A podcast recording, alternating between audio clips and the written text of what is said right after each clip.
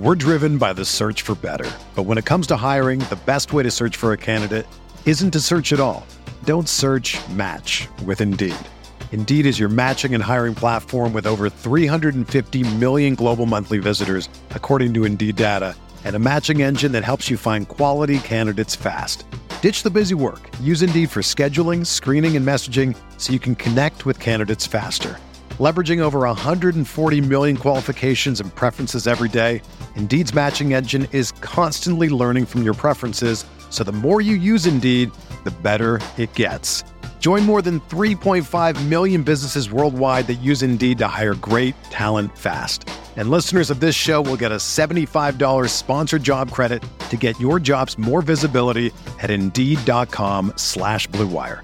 Just go to Indeed.com slash BlueWire right now and support our show by saying that you heard about Indeed on this podcast. That's Indeed.com slash BlueWire. Terms and conditions apply. Need to hire? You need Indeed. This podcast episode is brought to you by Coors Light. These days, everything is go, go, go. It's nonstop hustle all the time. Work, friends, family expect you to be on 24 7. Well, sometimes you just need to reach for a Coors Light because it's made to chill. Coors Light is cold lagered, cold filtered, and cold packaged. It's as crisp and refreshing as the Colorado Rockies. It is literally made to chill. Coors Light is the one I choose when I need to unwind. So when you want to hit reset, reach for the beer that's made to chill. Get Coors Light in the new look delivered straight to your door with Drizly or Instacart. Celebrate responsibly. Coors Brewing Company, Golden, Colorado. This is Greg Olson, inviting you to check out my new Blue Wire podcast, TE1, where I interview tight ends throughout the history of the NFL who have helped revolutionize the position. TE1 is presented by the Chevy Silverado. The Silverado is all about grit, it's strong and dependable, exactly like playing tight end. Just like the incredible players we sit down with on the podcast, the Chevy Silverado is in a league of its own. Strong, advanced, and dependable. Download TE1 today, wherever you listen to podcasts. Blue Wire.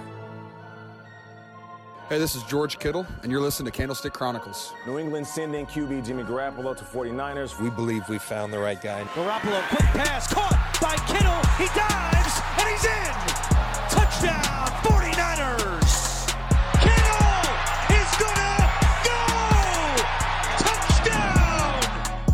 Yeah, you heard it there. It's Candlestick Chronicles, a 49ers podcast on the Blue Wire Podcast Network. That guy sitting right across from me, that's Chris Biderman. He covers the 49ers for the Sacramento Bee. I wait, who's the, who's that? That guy right there sitting next to Chris. Look at that. It's Nick Wagoner. He covers the 49ers for ESPN. Uh, Nick, thank you so much for joining us today. I'm Kyle Madsen. I write about the 49ers over at NinersWire.com, part of the USA Today Sports Media Group. And uh, we haven't talked about this in a while, guys. But Nick, I want your your thoughts on this, and Chris, obviously you as well. We've had a, a, fairly mild middle of September, and beating the heat has not been necessary. It has been downright pleasant outside, post you know apocalyptic hellscape. Yeah, I I, uh, I haven't been part of the beat the heat conversations. It sounds like you two have been doing a bang up job. I've just been I've been I've been relying strictly on air conditioning, which I guess is cheating maybe. And No, that's the best way to beat the heat. yeah, so uh, but I also I fear that we are not going to be so lucky next week based on the uh, the forecast. So maybe we shouldn't count our chickens here. Yeah, Nick, it's a I, good I want you to know that admitting you have air conditioning is a big time brag on this podcast. huge flex. Wait, Kyle has it too, right? Yeah, Yes. I don't. Chris so when had- it when when it's hot, I anyway, it's How have it's we not had an subject, HVAC obviously. company sponsor this podcast yet? I'm gonna go. That's- I'm gonna go searching for an HVAC sponsor. I think Like, that's here's how idea. we're here's how we're beating the heat or meeting the heat when it's cold. We can say we're meeting the heat. Okay, Um, sure. Sponsored by. Hey, if you work for an HVAC company, hit us up. So what we're gonna do today is we're just gonna kind of have a general conversation about the 49ers as they get ready to face the Giants at MetLife Stadium in New York on Sunday. Um, got a couple questions here. We're just gonna kind of kick it around. Uh, the three of us talk relatively often, so uh, we thought we'd just kind of bring that over to the pod as we uh, get ready to talk about the 49ers facing the New York Giants, a New York Giants team that won't have Sterling Shepard, was out with a toe injury. Saquon Barkley uh, tore his ACL in the uh, kind of week two NFL injury massacre. He was one of the one of the casualties of that. So uh, let's let's start on on the 49ers side of this. Uh, injuries have been the story with them really since camp. Guys sitting out practices or multiple practices. And now entering week three, it is the single biggest question mark. It was something they dealt with last year and they overcame it and went to the Super Bowl. Is this something they can recover from this year, given who is out, how long guys are out? Um, is this something they can overcome this time? I think I think when you look at it, there's uh, you know a couple of different ways on on how you define getting past it, how they can move past it, and if you're saying are they still a team that can win the Super Bowl, I think that's a lot more questionable without Nick Bosa. And and to be very clear here, all these injuries, the one thing people don't seem to really be wrapping their head around is that Bosa is the one guy who they probably couldn't lose that they did lose for the season out of all this. Now, a lot of these other guys are going to be back, or at least should be back. We don't know about. You know, obviously Solomon Thomas is also out, but I'm talking about in terms of actual big time difference making players. Nick Bosa is the only one in that group, so I think they can recover in the sense hey, they should be able to get through the next three games. Let's say three and oh ideally, but if they go two and one and they're going three and two going into that Rams game, they're not in a terrible position to at least make a run at the postseason. But in terms of actually going and winning the Super Bowl, I think it's going to be a lot tougher because I think if you look at it and you say Nick Bosa is probably one of the what three or four players that this team couldn't afford to lose. Uh, anytime you lose one of those guys, it's always tough to overcome. Yeah, for me, there are a couple things that that make this year much much different. The fact that um, the rest of the NFC West right now is basically undefeated, right? Uh, so they are undefeated. They are undefeated. So that that's going to be an issue. The 49ers are already down in the standings, which isn't isn't a huge deal this early in the season. There's lots of time left obviously. But with the way Seattle's looking, they might be one of the best 3 teams in the NFC if not all football, right? And and you could probably argue the same about the Rams. And it looks like the Cardinals are going to be a team that could win nine or ten games at least, potentially based on you know what what they've uh, done the first two weeks of the season. So I think that is a factor that that makes this year way different because the Rams were down last year. Obviously, Arizona wasn't nearly as good last year, so that's problematic. The other big the other big part of it too we were talking a little bit about this before we came on was was Dee Ford and that you know if if you do lose Nick Bosa if you get a healthy season out of Dee Ford and and a season like he had with Kansas City in 2018 where he had double digit sacks and helped force a ton of turnovers and with um you know pressures turning those into interceptions and force fumbles and things like that then you could probably get by without Nick Bosa but the fact that Dee Ford is now out with a back injury um, to me is a massive red flag, and it could be a long time until we see him. The 49ers haven't said anything about that yet, aside from the fact that Shanahan basically said there's no Kyle Shanahan basically said there's no timetable for Ford this week, um, and that he's concerned about it because it is a back injury. And based on the recent history the team has had with back injuries since Shanahan came aboard, it's not promising, right? It's Trent Taylor who basically had his entire 2018 season ruined by the back surgery he had in the May before the year. Um, Garrett Celek basically had to retire because of ongoing back issues. And then there's Jalen Hurd last year, who was sort of week to week for about a month after initially suff- suffering the back injury during a practice, I believe, in, in Denver. It was one of those joint training camp practices.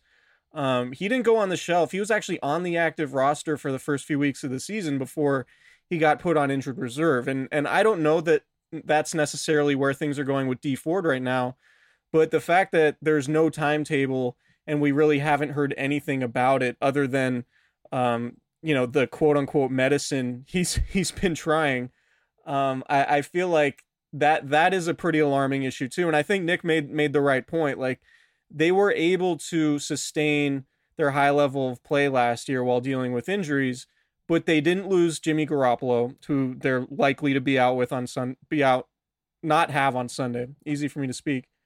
Um, and they didn't lose Nick Bosa, who played in every single game, right? And so, you know, I, I think it's very different. You can you can scheme an offense around not having your tackles and maybe not having your fullback, um, but if you lose, I mean, you already lost Richard Sherman for more time this year than than you did last year. You only missed one game last year, right? So these are issues that that are going to make it really difficult. That's but I still think if everybody does come back um let's say by the end of October like all these guys were talking about then I think there's a real chance the 49ers can be one of those teams that, you know, I don't they it, winning the NFC West is going to be really tough. I, Right. It's probably not going to happen. I agree. But with the expanded playoff field, you could be in the mix uh, as a wild card team if you win 9 games. And I think that's certainly on the table.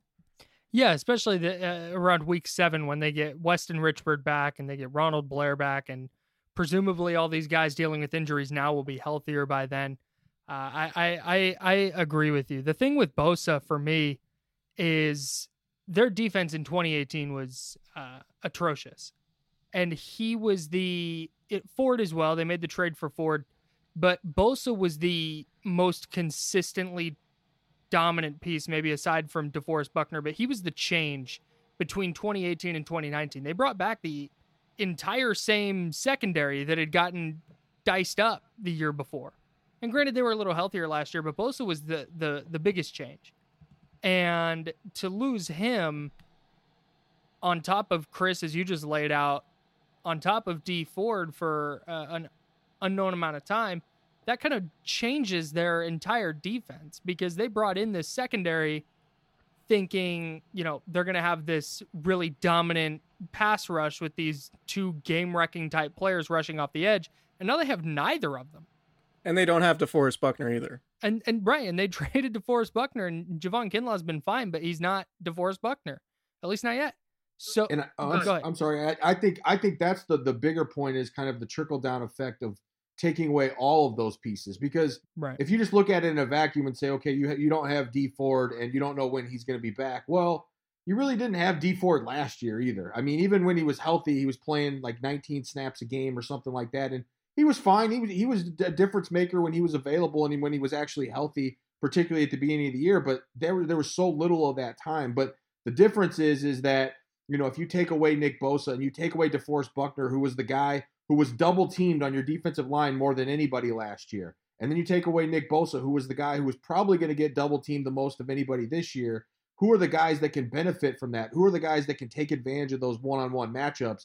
And now, when you get that trickle down effect, you don't have guys like that in, in abundance. And, you know, even when Ronald Blair comes back, I think, you know, a healthy Ronald Blair could instantly be their best edge rusher if Dee Ford is still out. Like, that's a realistic scenario, but you still need guys to be able to be that that kind of fulcrum who's taking away all that attention and creating matchups for other people. And I'm not sure who that's going to be now moving forward, other than potentially Arik Armstead. And now who's who are the guys that are going to be able to take advantage of that? So I, w- I was trying to ask Robert Saleh something uh, along these lines today, and, and I know what the messaging can be from coaches, right? So I, I wanted to ask essentially, are you going to have to change up the way you defend, and are you going to have to manufacture pressure in ways that might um, compromise, you know, t- typically what you like to do defensively, schematically? The 49ers like to avoid blitzing, win with four, drop into zone coverage most of the time um, and then uh, and then that that works for them. That's sort of their formula. But now, without having elite guys who can win their matchups, like Nick was saying, are they going to have to change the style of defense that they play? And Robert Saleh was basically like, "Yeah, we're not going to change anything. We have depth, blah blah blah." And I I think that's you know I think it's fair for him to say that because he doesn't want to put the messaging out there when he's trying to encourage his backups to play at a high level.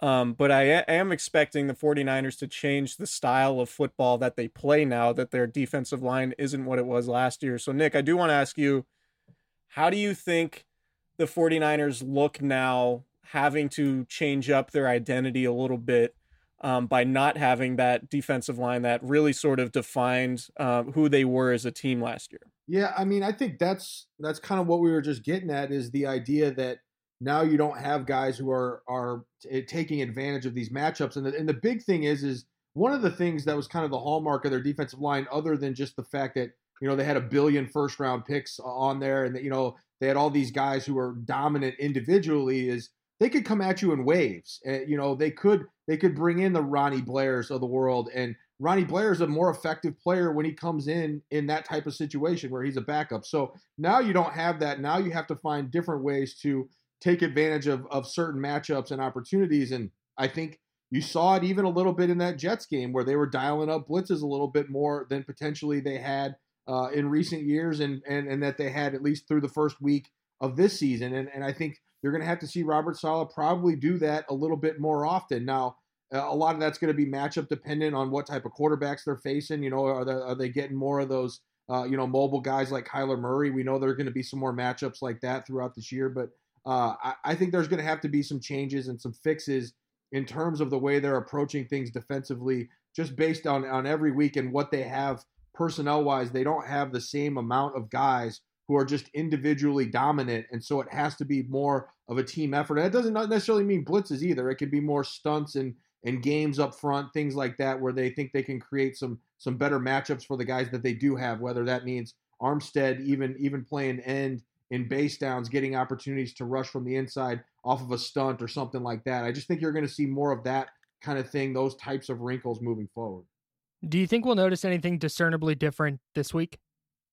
I would think so, and and just because I think Daniel Jones, you know, he's not uh, he's not really a scrambling type. He's he's kind of a uh, you know, you don't want to call him a statue. He's he's shown some ability to move around a little bit, but certainly not to the level of a guy like Kyler Murray. And so, yeah, I know I know you don't have much time necessarily to change things on the fly, but I think Robert Saleh is is smart enough and has has put enough in that he can at least throw some of those wrinkles in. And that doesn't necessarily mean he's going to dial up a, a, you know a blitz 50% of the time like the the D coordinator the Niners played last week, Gregg Williams.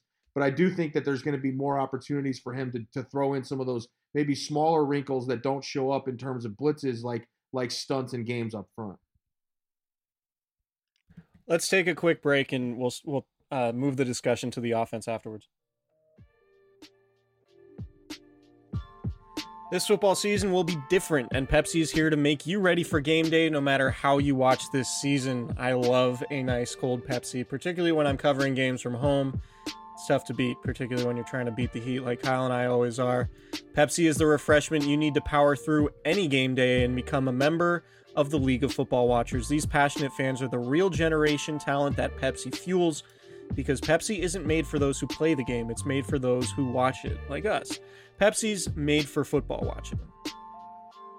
Even though sports had a break, your business did not. You have to keep moving, and that makes hiring more important than ever. Indeed is here to help. Indeed.com is the number one job site in the world because Indeed gets you the best people fast. Unlike other sites, Indeed gives you full control and payment flexibility over your hiring.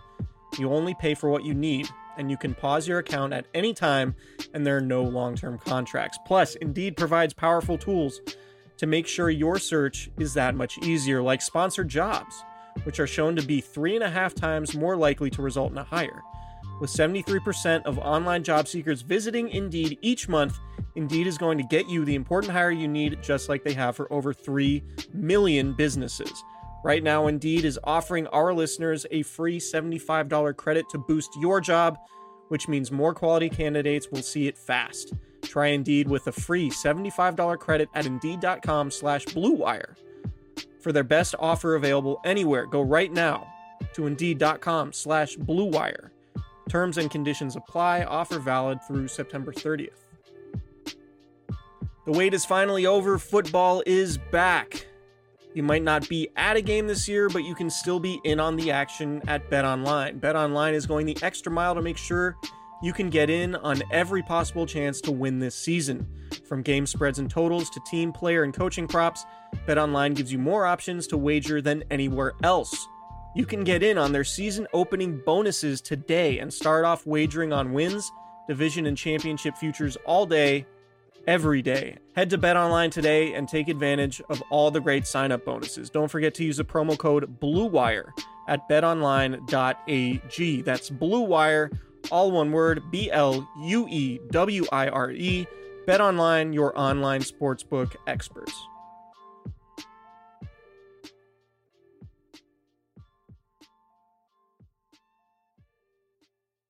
All right, so we we mentioned how the 49ers might make some changes on defense, but Kyle and I have uh, we we both talked about this um, on on recent episodes of the pod how coming into this year it even seemed like the 49ers were going to have to just be significantly better on offense to make up for whatever regression they're going to feel on defense. And now that all these injuries hit the regression came in a way that um, that nobody really expected right? So it's interesting. It's a really interesting time of the season now because the 49ers are entering a game with potentially out the, without their starting quarterback and without two of their top running backs and Raheem Mostert and Tevin Coleman, who could both miss multiple games um, with knee issues. And and we'll talk about the turf, I guess, a little bit later. But um, in terms of the 49ers offense and, and what they need from it, Nick, what, what are you expecting over these next few games? Um, in terms of the offense's production and how they try to counteract um, all the injuries to that defensive line. Well, I guess I guess the most ironic thing about all this is that the Niners are so injured offensively right now that they're going to lean on Jerick McKinnon and Jordan Reed to be the guys to kind of pick up the the pieces. And I mean, it sounds like a joke, but it's the truth. I mean, the the two guys who have missed a combined three seasons over the last couple years uh, between them, uh, all those man games that they lost, they're gonna they're gonna have to find a way to pick up the pieces using those guys, and they're gonna have to rely on them. And I know I know you asked have asked a, a couple questions about it this week, Chris, and it's certainly something that I'm keeping my eye on is how are the Niners managing those guys? Now, are they all of a sudden gonna ask Jerick McKinnon and Jordan Reed to play a bunch of snaps? Those are those are things that they have to kind of figure out, and particularly as it relates to the to the playing surface in New York, which we already know how they feel about that. So um, I think that's you're going to see a lot of both of those guys, uh, and, they're going to have to figure out ways. You know, I think Jeff Wilson Jr. is a guy who can contribute. The good news for the Niners is that they're still kind of in this quote unquote soft part of the schedule where uh, you know I, I look at a team like the Giants, for example, and and you go up and down the rosters, and even without the guys that the Niners are going to be without this week, and you could argue that roughly six of their 10 best players are not going to be available this week against the Giants, depending on what happens with Kittle. Uh, but they're still going to have the four or five best players on the field at a given time. So I think they're I think they're still in a, in a pretty favorable position. Uh, and I think the offense should be the actually the unit that gets better here and, and ramps up as maybe the defense takes that regression that you're talking about, takes that step back. If this offense can reach that point where it's again in that, you know, 29, 30 points a game range, uh, they're going to be fine. And it may not be like that for the next couple weeks, but I think they're going to start getting back towards that level uh, as we get towards the middle of the season and they get healthy again. Yeah, there's a peak version of this offense that I don't think we see just with injuries and such that I don't think we probably see until like week eight or, or that range. Yeah, um, I agree. I, I, I, think I, think the Rams game is really like that. That's going to be when Kyle Shanahan starts going back into his bag, kind of yeah. like he did in the second half of last season. Yeah, because uh, like I, just I, I think that's all spot on what Nick said. Like they're gonna have to get to that thirty points, maybe more range. Like we saw them, we saw them kind of reach back and and let it rip against the Saints. We saw them do it against the Cardinals a couple times, and I think that's just gonna have to become a little bit more consistent. Um, I know that starts with the quarterback, but it also starts with you know having weapons healthy, which is why you know George Kittle's health is obviously such a big concern. If Jordan Reed can stay healthy, what does those two on the field look like? Uh, Deebo Samuel's health is obviously huge. So I just as as bad as the Nick Bosa injury is, and we just kind of spent all that time talking about it. I think how they overcome it is on the offensive side because I do think they have the weapons to to do so. Uh, I want to ask you guys real quick about Kittle. Are you playing him this week? I am not. Yeah, absolutely not. Um, and, and, and frankly, I, I, I was just going to agree with you guys, no matter what you said. So. Yeah, yeah. I mean, I mean, I mean, frankly, I like I understand the argument of saying, okay, if a guy is healthy, you know, who are we to say that he shouldn't play? But the the problem I would have is that you make a big deal about this playing surface being so dangerous, and especially when it comes to to lower extremities and you know feet and ankles and knees and, and those kinds of things and then you ask a guy who's dealing with a knee issue and by all accounts is coming back sooner from said knee issue than most right. players would and you're asking him to go play on that surface it, to me it's i don't know that the juice is worth the squeeze like i think that this is a game they can win without george kittle now certainly having him out there would be great. And if you look at Nick Mullens production with George Kittle in 2018, there's no doubt that Nick Mullens would would greatly prefer to have George Kittle on the field. But I think if you're just looking at it realistically and, and what the big picture long haul is, um, I, I think it would be a little bit of a crazy decision, honestly, to, to play George Kittle this week. Um, just knowing that this is a game that you can win without him and knowing what kind of risk that they believe, not I'm not saying that the, the risk they believe they would be putting him in based on what they think about the playing surface. Yeah, I agree with that 100%. And and I think the reason why this Kittle thing came up today um, is because Kittle just kind of dropped in on the media during the the Zoom availability session. Is that like going to a comedy club and Dave Chappelle drops in? Uh, no, not quite. Okay. Kittle. It's Kittle like if Carrot Top dropped in. It'd be more like so. You said who? Carrot Top. Yeah. Oh man. Oh, that's brutal. That's because Kittle's stuck in the pod. Nick is uh Nick is with the Oh, bit. nice. Going with the bit. Yeah. Yeah. yeah um, heck yeah. It's like Jeff Dunham dropping in. No, but so typically when Kittle's been hurt in the past, he avoids the media like the plague, right? He just doesn't want to speak to us because he knows he's going to have to answer the question about his availability. So when he dropped into Zoom today, um, it really made it seem like, oh, Kittle's Kittle might play or at least is healthy enough to play. And then he plays it off, um, you know, like, oh, I just missed the media. I missed talking to you guys, blah, blah, blah. But it was interesting because it makes you think that like man maybe they're actually thinking about this um and kittle didn't like i said kittle didn't confirm whether or not he was playing but it was it was certainly notable but yeah i'm, I'm 100% with nick i don't think um there's any reason to play him i think you you at this point you treat september like the preseason um and you rest your stars let jimmy garoppolo sit let george kittle sit um and then really try to get healthy for for october because you need to get rolling in October, and the last thing you need is to put George Kittle in harm's way in a game where you could probably win it without him, and then you're looking at him being out, you know, two or three more weeks because he aggravates a knee injury.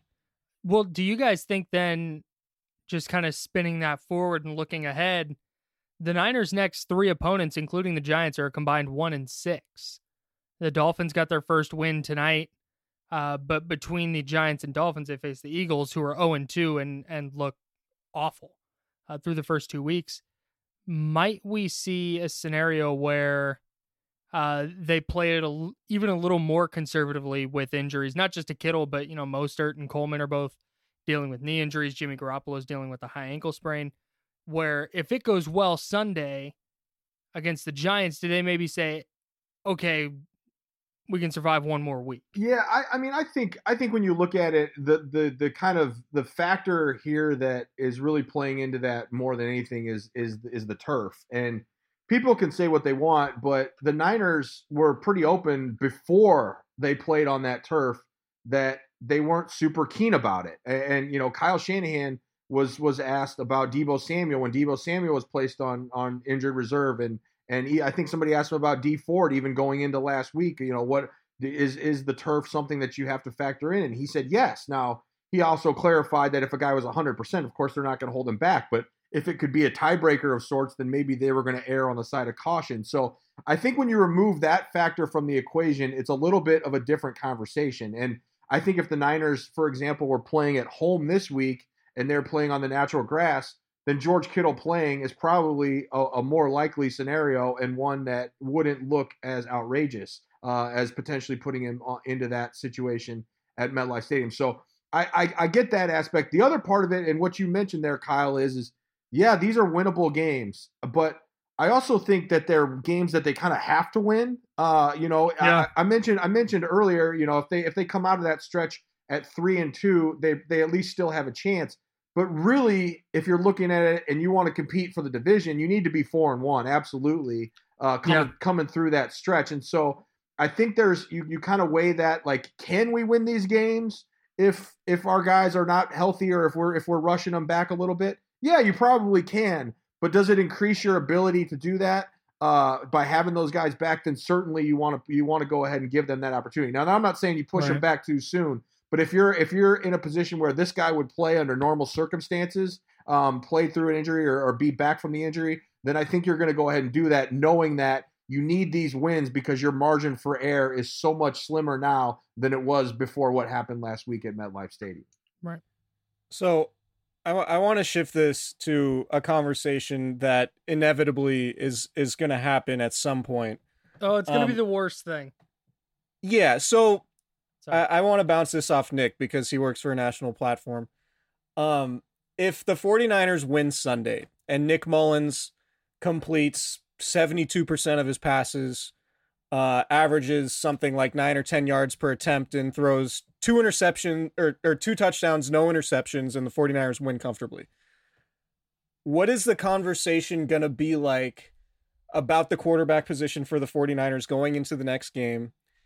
And where where are the smart people going to be on on the conversation because a quarterback controversy is often just something that's sort of talk radio fodder but there there's there's a clear discrepancy between that fodder and and you know what writers think uh and and what we think the team is thinking about this. So nick i want to ask you if nick mullens plays well how are we framing this conversation about the 49ers quarterback situation the following week Well, if you're if you're asking me where the smart people are going to be on it, you're asking the wrong person because that would assume that I'm a smart person and I w- and I would be able to relate to them. So all right I'm not, all I'm right, not really. Mizzou I'm not really. school. You are smart.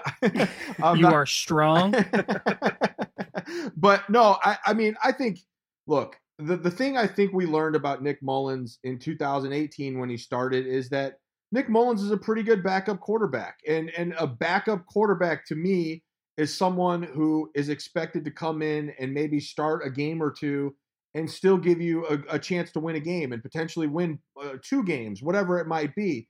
But when he when he has to play eight games, it's it's going to be probably a little bit more exposed. And I think that's what most backup quarterbacks are. You know, if they're better than that, they're probably a starter. And so, uh, and, and not in every case, but in, in, in many cases. And so, I, I don't think if Nick Mullens goes out and has a, a good game against the Giants, that's going to necessarily change the opinion of of the way the quarterback situation should be viewed. I think it, this is very clearly Jimmy Garoppolo's job. Now, I know you're asking me what the viewpoint's going to be the perception out externally, not so much from the Niners, because we know where the Niners stand. Jimmy Garoppolo, it's his job, and it'll be there for him no matter what Nick Mullens does this week. But I, I just think that uh, uh, one good game against the Giants isn't necessarily going to completely change the way people think. Those who already ha- hold whatever it is they hold against Jimmy Garoppolo are probably going to continue to do that. Um, maybe it gives them a little bit more ammo if, if Nick Mullens goes and plays well. But I don't know how you could make that argument after Jimmy Garoppolo played the way he played on a high ankle sprain against the Jets because those two things are basically about the same. So uh, I don't know that it gives Nick Mullens any sort of a, a real leg up in, in that type of a conversation. Kyle, how, how much are you looking forward to this possibility next week on your talk radio show? I'm not sure if I've mentioned this on the podcast before, but I produce a radio show at 95.7 The Game in San Francisco. and I it's already there. Like it people already after week 1 were ready to cut ties with Jimmy Garoppolo, put in Nick Mullens, he's better because he knows the offense better. Even though nobody knows what that means.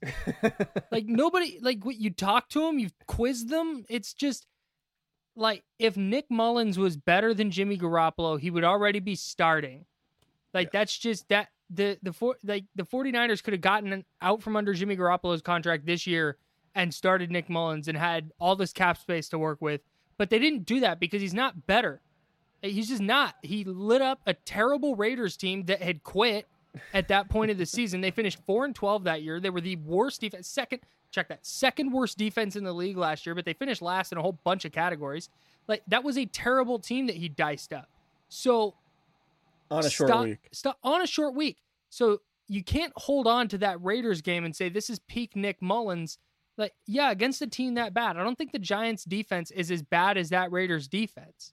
The Giants aren't good, but their defense is better than that Raiders defense. And we saw Nick Mullens struggle with a lot of things. He was racking up numbers because he had to, A, because their defense wasn't very good, but B, because he was he wasn't that good. Like they, they their offense was not as strong without Mullens. The one defense, go back and watch the game against Tampa Bay that year. The one defense that was worse than the Raiders was Tampa Bay's, and the 49ers couldn't move the ball in that game. Yeah. It's just it's inevitably if Nick Mullens goes and lights it up, it will inevitably be a conversation uh it within the fan base and on the internet and on blogs and on sports talk radio. It's never going to be a conversation with the team because he's not a better player. Well, what, what's what's interesting about it too, and I I agree with everything you just said. What's interesting about it too is Nick. There's a very real scenario where they say, "All right, Nick Mullens plays well enough for us to win and we can just stick with Nick Mullens and keep Garoppolo on the shelf and allow him to get more healthy, right? Like because we know a high ankle sprain on your on your right ankle, the ankle you push off from, can be really brutal for a quarterback if he's not mm-hmm. healthy. So then, if if Nick Mullens lights it up against the Eagles on national TV, then what? And and I'm not saying that I'm not trying to manufacture a quarterback controversy. I'm just saying it's the, the, the this scenario exists where Nick Mullens comes in and plays well, and then we have to ask Kyle Shanahan, about his thinking at quarterback. Um, and it's going to be interesting no matter what because I, I've I've covered this team enough and seen enough turnover at the cornerback quarterback position to to know that like it wouldn't be the craziest thing in the world for a Niners quarterback at some point to lo- to lose a starting job. And I'm not saying I'm expecting that to happen because I do think Garoppolo is a much better player than Nick Mullens, particularly within the confines of Kyle Shanahan's offense and when everything is uh, you know, all the weapons are there, everything's clicking like we saw in the second half of last season. So I did just want to bring that up because I, I think it's a it's a scenario that I'm looking for out of Sunday's game because I do think the 49ers are going to play well and just because Jimmy Garoppolo didn't play well in that season opener, it gave people a lot of ammo to to certainly ask the question. And I think it's going to be asked at some point. Can I make a prediction? Yeah. Uh, I believe that Mike Florio at Pro Football Talk, assuming your scenario goes down, like let's just say Mullens plays well, the Niners beat the Giants soundly, and the 49ers say, we're going to give Jimmy Garoppolo one more week to to heal his ankle because you know we're comfortable with Nick Mullens starting. I predict an article headlined 49ers comfortable with Mullens starting over Garoppolo. Um and turning that uh, we're going to let the starting quarterback heal for one more week into the 49ers like Nick Mullens more than Jimmy Garoppolo. And then some of the other national writers who are very familiar with the 49ers will discuss how much Kyle Shanahan likes Nick Mullens. Yes. Right. A thousand percent. He wore a tie to their meeting or whatever. and yeah, I just, I'm not looking forward to it. Yeah. Because I, I it's going to happen inevitably if he plays well. So and and that's the thing though that's funny right is the Niners actually want that to happen. I mean they want they want yeah. Nick Mullens to play as well as he possibly can and and and and and get them a victory. And that's the the big thing here too guys that you know, maybe we kind of brushed past it a little bit when we were having the injury conversation is that, you know, it's so easy to sit here and look at this whole picture and say, okay, if they can just kind of keep their head above water for the next three games, by the time you get to that Rams game, you should have Richard Sherman and George Kittle and Jimmy Garoppolo and Deebo Samuel and maybe Dee Ford, you know, all those guys back. The big thing for them is getting out of this game without more injuries. You know, I, I think right. that's that's it's almost something that we that, you know i'm not saying it's more important than the win. The win is is the is the thing but a cl- maybe 1b right there on the medal stand is trying to make it through this game without having any more serious injuries or, or really any kind of injuries so that uh, when they do get to that point where the schedule intensifies a little bit they have those guys available to them. And that, you know that's something we can't predict but it's certainly something just based off the way things are going for them that you have to be cognizant of uh, moving forward yeah, so the turf is interesting, and let, let's let's wrap on that because I think there's a discrepancy between um, whether or not this is a real story and whether or not this has been sort of exasperated by by the powers that be. Um, from my perspective, I I think it's a very real thing in terms of the 49ers concern about the turf. Um, there was I mean there was a committee with like four or five representing four or five different groups from the NFLPA to the league to the Jets and the Giants and the MetLife Stadium management um, and the the field turf contractor who put the grass in like they all met and reviewed the field on Wednesday because they because it was determined that it was a big enough issue for them to at least look at it, right? And so, you know, you have people like Trent Williams say it's going to be hard not to think about. You have Arik Armstead tweeting that the turf is trash, and um, you know, Kyle Shanahan basically saying he's worried that his team is going to have to be out there again on that field. So to me, this is a very real story, and and I think that's sort of why why I would be so apprehensive about playing George Kittle, right? Like Nick, I, I assume you feel the same way about this. Oh yeah, absolutely. And, and I mean, uh, the idea that it's just some sort of like media creation uh, that that this is a story is is asinine. I mean, it's the Niners are the ones who have very openly and repeatedly doubled down, tripled down, whatever you want to say, that this is something that concerns them. When Arik Armstead, one of their highest paid players, one of their best players, says there's quote unquote a lot of anxiety about playing on that field, that's an issue. That's a and, and you can say what you want about whether those injuries had anything to do with the field or not. And look, let's just be very clear here. Every injury that happens is multifactorial. There's always right, right. multiple things that play into an injury taking place. So you can't just say it's just the field. But there are there is research. Uh, I have a story coming out on this that that talks about the American Sports Journal uh, uh, Medicine. Uh, I said that wrong, but you know what I mean. They, they, they, they, published a study last year that, that shows you over a five year span that the, the injury risk on field turf, very much exactly like what they play on at MetLife Stadium, has more injury risk for lower extremities than playing on a natural surface. It's been and that's been shown. So there is there is validity to that. There's other factors here too. Footwear is a factor. You know, the league actually commission studies and they test out all these cleats and they do it on field turf and they do it on natural grass and they make recommendations and they make recommendations for things that players shouldn't wear and it's up to the player whether to, to choose what they want to wear so that's something else that you know that falls back onto the niners that's something they have to look at this week so this is a real story it's it may be annoying to hear about because you, you can look at it and say well the niners are the only ones complaining about this well I would be complaining about it too if I just lost six really good players to lower extremity injuries uh, to varying degrees, and my best defensive player uh, is lost for the season to that. So um, it's it's certainly worth talking about. It's certainly something that is understandable. And to me, guys, the biggest factor in all this is kind of the mental side of it because mm-hmm. the, you have Arik Armstead talking about anxiety. You have Trent Williams acknowledging that he's going to be thinking about it. You hear other players talk about how they have to try not to think about it because that's when you get hurt, is when you're focused on things that you can't control. Uh, I, those are things that I, I, think are very interesting that you really have to keep an eye on. And Kyle Shanahan, the way he has phrased it this week has been very interesting. He he doesn't say, "Oh, we want to get it fixed," or "Oh, we need to play on a different a surface or play at a different stadium."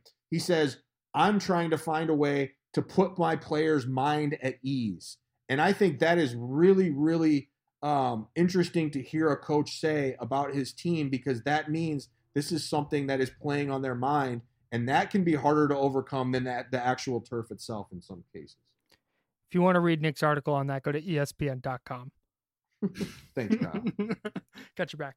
Uh, I'm fascinated by this entire uh, turf conversation because there are players and when it comes to being a professional athlete i a not professional athlete always defer to the professional athletes.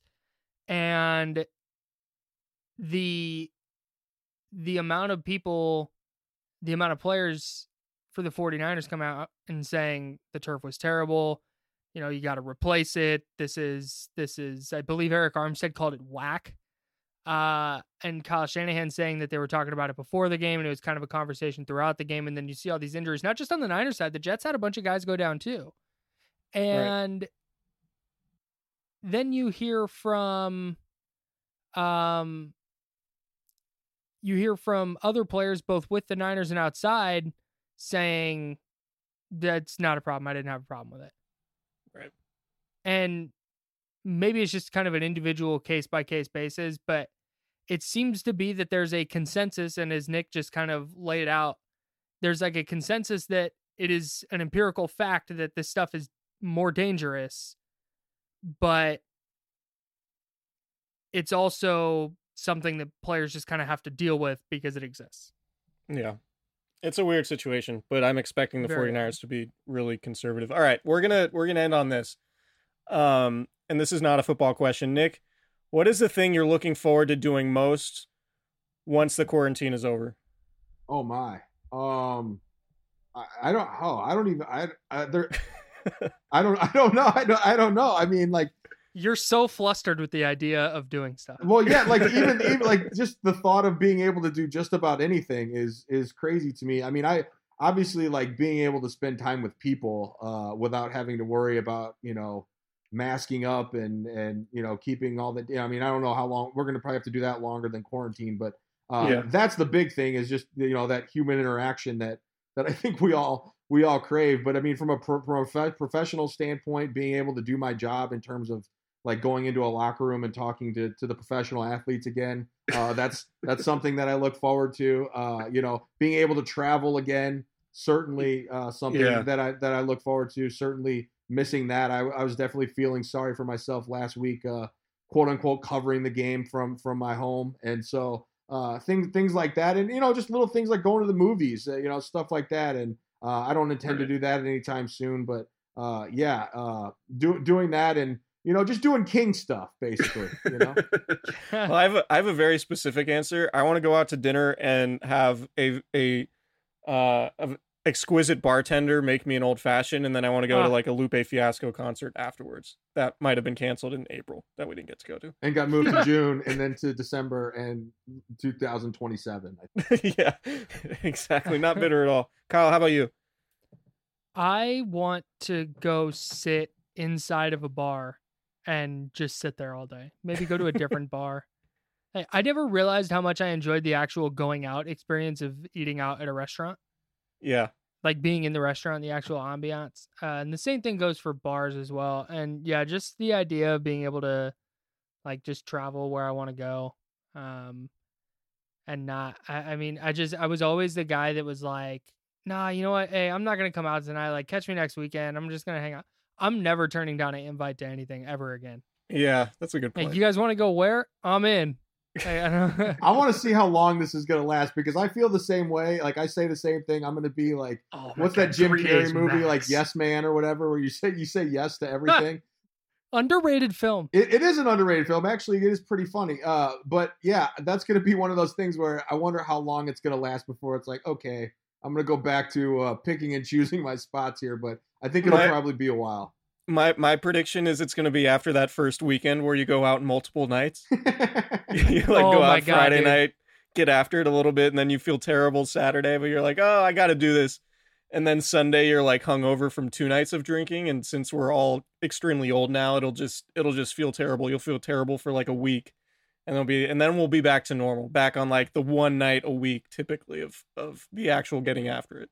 What's it? Going out and like doing the Irish goodbye, you know, just just, Yeah, just exactly. leaving without saying it. Like, yeah, those those are the halcyon days, the salad days that I'm missing the most. You know, I, I'm I'm concerned. Uh, uh, by the way, subscribe, rate, review if you don't want to listen to us BS about this. Um, if you do, stick around. Uh, I'm really concerned that I am going to carry some. Not concerned because I don't think it's a bad thing, but carry some uh shelter in place COVID protocol habits with me just for the rest of my life. example. Like I think I've gotten so used to like distancing myself from people like in stores. Um and, it's gonna be- hand sanitizer and hand washing. Like I just I would ride BART and I'd wash my hands first thing when I got to work. But realistically I should be washing my hands first thing on BART. Like just get off, find a sink. it's gonna be hard to uh to get dressed to go out you know to Hmm. like put your fit on that's like not as comfortable as the sweatpants that we've been wearing for the last eight months or however long it's been What's the what's the this is a good question for both of you because you you guys were both at the 49ers Cardinals home opener in your socially distanced uh COVID protocol press box. What was the attire the attire situation? Was it like a normal game day where you know you got people in like business cash or was it sweats and a t-shirt because you're not going to see anybody? it was normal i think it, it it was definitely business casual. Um, I dressed like I normally would because I got to do videos um Mm, post right, game. Um, Nick was in a suit, I believe, that he got some some some compliments on, if if I remember. Um, because Nick Nick goes on. Swagner, of course. Nick Nick goes on a little show called Sports Center from now now and again. Um, but no, the weird thing about the game was just how quiet it was in the press box. Um, because normally you have like three or four times as many people in there. A lot of people are making noise. You know, there's some team personnel in there, so when big plays happen, there's some noise made. And like the first game, it felt like nobody wanted to talk because everybody was so quiet and nobody wanted to be the person to like disturb the silence. Um, so it was very, very odd.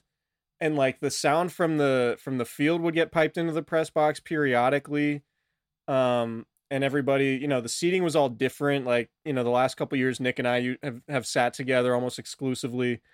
And like we're on the complete opposite sides of the press box, which is a little bit I like odd. how you made that sound like you like asked me, like we were like we were going to a sock hop or something. Like we, we exclusively sat together. It's like hey, do you know why? Do you know why they didn't seat you guys near each other? Because they were going. It's going to be quiet as hell in this press box, and if we put those two guys next to each other, they got to they got to ruin the spread the royalty out is what happens, Kyle. But like we need wait, this this, this press box isn't big enough for two Kangs. that's, So that's, we gotta that's space them way, out. way too many Kongs in a very very small space. No, it was it was really weird, and I, I actually wondered if at one point if some of the quiet was because people were just trying to hear what was going on in the field because you could, like Chris Right. said, like you could at various times just hear it. And I know I was like fascinated because you could hear like trash talk. I remember at one point, I think it was when the Cardinals took the lead for the first time. I don't remember who it was, one of their players. You could hear him over the like the the ref's mic or whatever say, "This is our division now," and it was like, it- you guys just went up by three points. Like there's a lot of time left. Like it's this is the first we week, won. and you finished in last place, and you finished in last like, place last up. year. Like Cardinals division. exactly. I was like, I was like, oh, we got a headline. Uh, but yeah, like just stuff like that where you know, like you don't actually get to hear that kind of stuff under normal circumstances. So I think that actually did play a part in it. Uh, I because I would I would listen to that all day. Like that was one of my favorite parts of being there. Um, otherwise, I'm not really sure there was a ton of benefit to being there, which is which is a weird feeling as well. But Yeah. of course, that didn't prevent me from you know wallowing in self pity on Sunday when I wasn't in New York covering that game uh, for a while. So uh, yeah, it's just one of those things that you, you have to get a, adapted to, to everything different. But yeah, I didn't notice anything, you know, in terms of attire. I think most people were kind of in their usual, uh, you know, game day garb. I also want to shout out. I didn't see it anyway, so I'm going to shout out the Niners beat. I didn't see. I was expecting it, and I didn't see it. I didn't see a single like story about like here was my experience covering a game from home for the first time since 2009 or whatever. you know, I was fully expecting that to happen, and I was going to be really annoyed by it. Um, you want so us I to tell wanna- our stories now, Kyle? Our stories of Wall, or no? Yeah, te- I bet it's so difficult, like covering games from home. Yeah, no. I can't fathom. I, I, I, like I said, I wallowed in self pity, but I have too much self awareness to act like I, I'm anything but Yeah. privileged to do what I do for a living. Yeah, I'm gonna take. I'm. I'm not gonna take for granted any road trip ever again to watch football, even if I'm like delayed in Houston for six hours. I'm gonna appreciate the fact that I'll be able to like go to a game and go in the locker room afterwards and stuff like that. Circle back to us if we don't get to go to the New Orleans game, because I'm sure Chris and I will be the biggest babies you've ever seen. Uh, Yeah. if, we, if we miss if we miss that trip, Kyle. So that there there's there's one you can you can uh, you know maybe set your watch to us being being whiny babies about.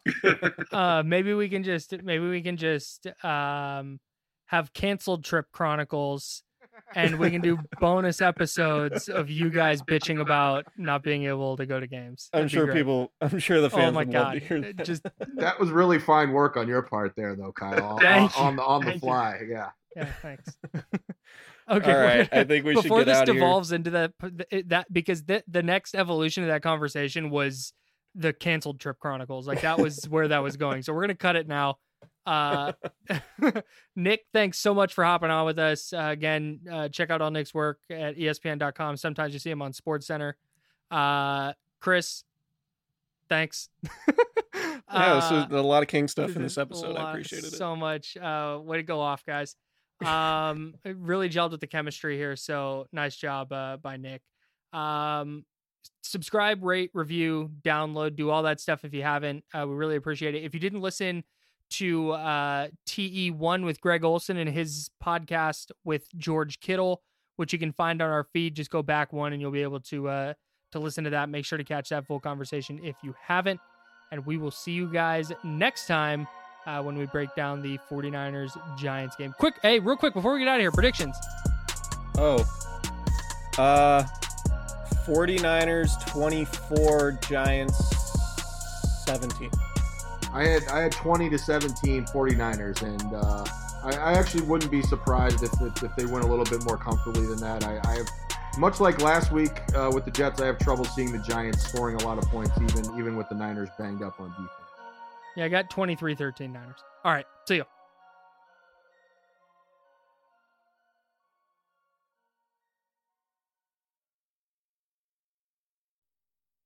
I have been fed, that's a fact. I have been fed, that's a fact. My credit card purchases get me cash back. My credit card purchases give me cash back. No one else gets these rewards. Sergeant, that is just plain untrue. What in tarnation? Sir, PenFed's Power Cash Rewards Card isn't just for military members. Anyone can get cash back on all purchases. Ah, Figgins, you've ruined my favorite song. PenFed Credit Union. Visit penfed.org slash powercash. To receive any advertised product, you must become a member of PenFed, insured by NCUA.